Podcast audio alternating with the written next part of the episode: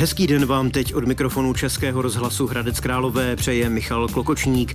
V pravidelném čase tu je přehled vybraných zajímavostí ze světa vědy a techniky. Každý týden se věnujeme vesmírným projektům, lékařským objevům nebo archeologickým vykopávkám. Ani dnešek nebude výjimkou. Tady je naše nabídka. Techno. Trosky čínské rakety Dlouhý pochod 5B dopadly do moře u Filipín. Na obloze je možné v těchto dnech pozorovat meteorické roje Perseidy. Ostravští vědci budou na Islandu zkoumat dlouhověkost žraloka malohlavého. Vědci v Brně testovali nosnou část vesmírné sondy Platou tlakem až 20 tun. 9 z 10 nových solárních elektráren má systém na akumulaci energie.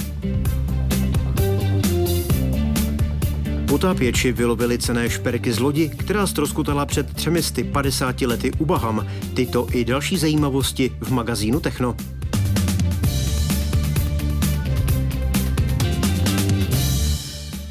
Trosky čínské rakety Dlouhý pochod 5B, která nekontrolovaně sestupovala k zemi, vstoupily do atmosféry a bezpečně dopadly do moře u Filipín. Podle údajů americké a čínské vesmírné agentury je dopadová plocha v Sulském moři poblíž Filipín. Lidé v Malajzii sledovali padající svítící objekty a zveřejňovali videa na sociálních sítích. Velitelství amerických vesmírných sil na Twitteru oznámilo, že trosky vstoupily do atmosféry 30. července přibližně v 18 hodin a 45 minut středoevropského času. Raketu Dlouhý pochod 5B Čína vypustila, aby dopravila na nově budovanou čínskou vesmírnou stanici laboratorní modul. Byl to třetí let nejsilnější čínské rakety od premiérového startu v roce 2020.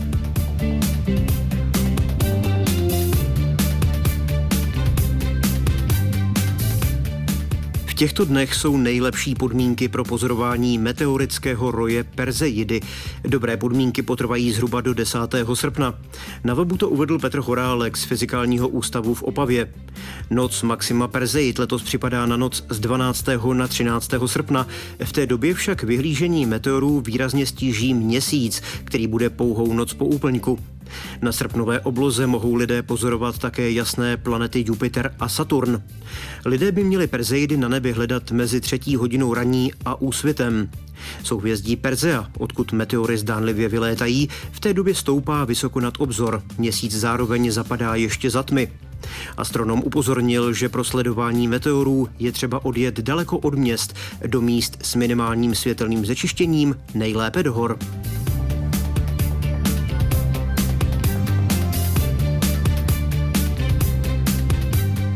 Vědci z Přírodovědecké fakulty Ostravské univerzity chtějí s kolegy z Akademie věd rozluštit tajemství dlouhověkosti žraloka malohlavého.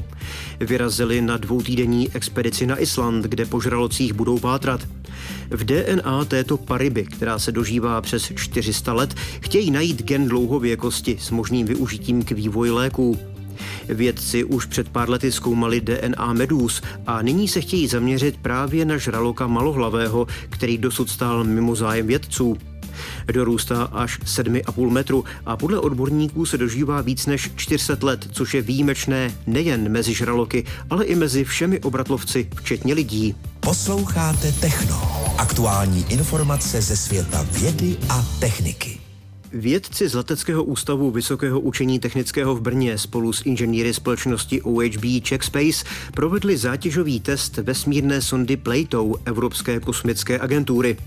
Test měl ověřit, zda hlavní nosná část sondy, její centrální trubice, vydrží extrémní tlakovou zátěž při startu rakety i následném osmiletém pobytu ve vesmíru. V testu musela centrální trubice vydržet tlak o síle 15 až 20 tun, který na ní z hora a ze stran vyvíjely hydraulické válce. Celá konstrukce přitom váží jen 63 kg a její stěny jsou tenké 4 mm. Experti zatížili váhou zhruba 15 osobních automobilů. Centrální trubice je páteří celé sondy. Mise Plato bude hledat planety obíhající kolem jasných hvězd jiných než Slunce, takzvané exoplanety. Sonda je vybavena 620 kamerami, které budou snímat tisíce hvězd a vyhodnocovat jejich zářivost. Techno. Neznámé novinky na známých frekvencích. Vědci z Ústavu jaderné fyziky Akademie věd nově používají složitý přístroj za stovky milionů korun. Díky němu dokáží odhalit třeba to, jestli je kosmetika opravdu z přírodních surovin a nebo je vyrobená uměle. Odhalí to pomocí takzvané radiouhlíkové metody. Více zjišťoval kolega Martin Srb.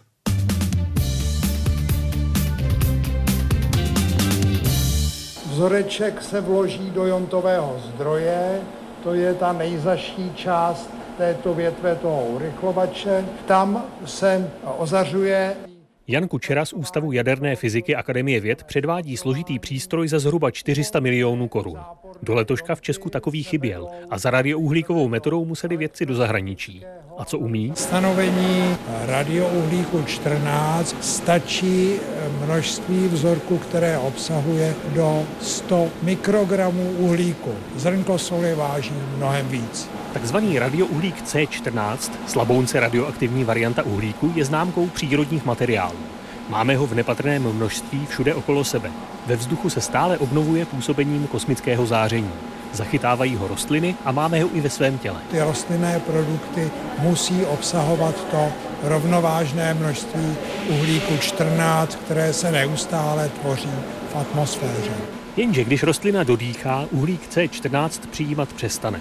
A ten, který v sobě už má, se pomalu rozpadá. Až asi za 60 tisíc let z něj nezbude nic protože ropa je velmi stará, ta neobsahuje žádný uhlík 14. Vědci tak mohou otestovat prakticky jakýkoliv výrobek, kde výrobce tvrdí, že je přírodního původu.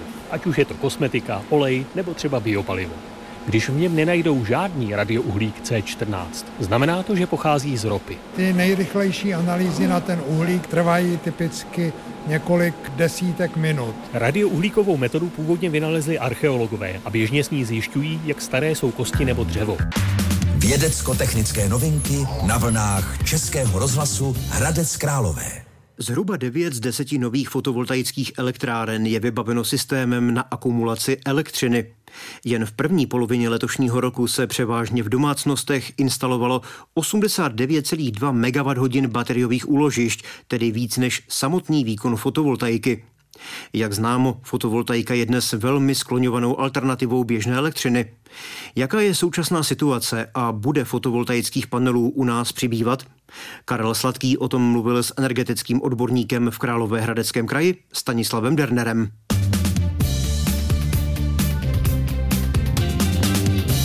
Je to zelená energie, obnovitelný zdroj, nemá uhlíkovou stopu, vyrábí se decentrálně, to znamená téměř v místě výroby se spotřebovává. Fotovoltaická elektřina se jeví už dnes jako nejlevnější zdroj výroby. V současné době se oživuje myšlenka elektráren i ve větších celcích fotovoltaických. Elektrárny fotovoltaické měly by být hlavně na střechách, u průmyslových podniků velkých. Myslím si, že do budoucna to bude téměř samozřejmost, hlavně u novostaveb. V dnešní době vzniká hodně elektráren i vlivem událostí, které se dějou. Jak vidíte budoucnost třeba právě bytových domů?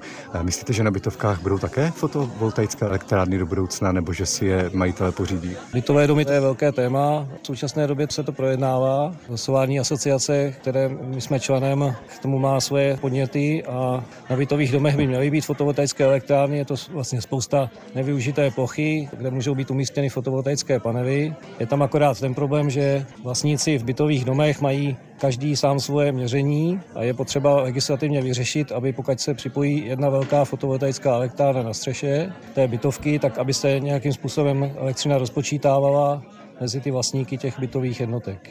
V létě slunce hodně, fotovoltaické elektrárny se dobíjejí, ale nebude potom problém přes zimu? Fotovoltaická elektrárna vyrábí, ale není to jako v létě. Bude v řádech třeba 10 až několika procent. Není to rozhodně, aby jsme to řekli, že jdeme z fotovoltaické elektrárny topit elektřinou, to ne. Musí to hodně doplňovat jiné zdroje, větrné elektrárny, vodní elektrárny, Uvažuje se o nových zdrojích. Hlavně u nás v České republice nemáme vhodné podmínky, jako třeba v Německu. Nemáme tolik větrů, nemáme tolik vodních elektráren, nějaké toky tady jsou, ale myslím si, že ty vodní elektrárny jsou už hodně vyčerpané a je složitý proces vzniku nových. Posloucháte Techno.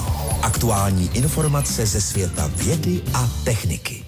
Podmoští archeologové a potápěči vylovili šperky nedocenitelné hodnoty ze španělské lodi, která stroskotala roku 1656 u soostroví Bahamy.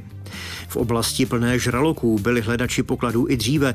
Tento nález je ale výjimečný svou zachovalostí i počtem nalezených artefaktů. Nález bude vystaven v právě vznikajícím muzeum na Bahamách. Loď Nuestra Señora de las Maravillas plula z Havany do domovského Španělska. Na palubě měla královské i soukromé zásilky, kontraband a hodnotný náklad zachráněný z jiné španělské galeony, která se potopila u Ekvádoru. Maravillas kvůli chybě v navigaci stroskotala na Mělčině, na západní straně jsou ostroví Bahamy, asi 70 kilometrů od pobřeží. Přežilo 45 z 650 členů posádky, mnoho jich zabili žraloci. Na dně ležely zlaté filigránové řetězy s rozetami, které naznačují, že zásilka šperků byla určena pro vysoce postavenou šlechtu nebo dokonce královskou rodinu. Zlatý přívěsek s křížem a kamenem bezoárem byl tehdy v Evropě ceněn pro své léčivé účinky.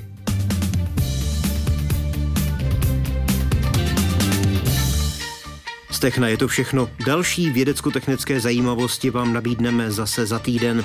Od mikrofonu Českého rozhlasu Hradec Králové vám hezké dny přeje Michal Klokočník. Mějte se dobře.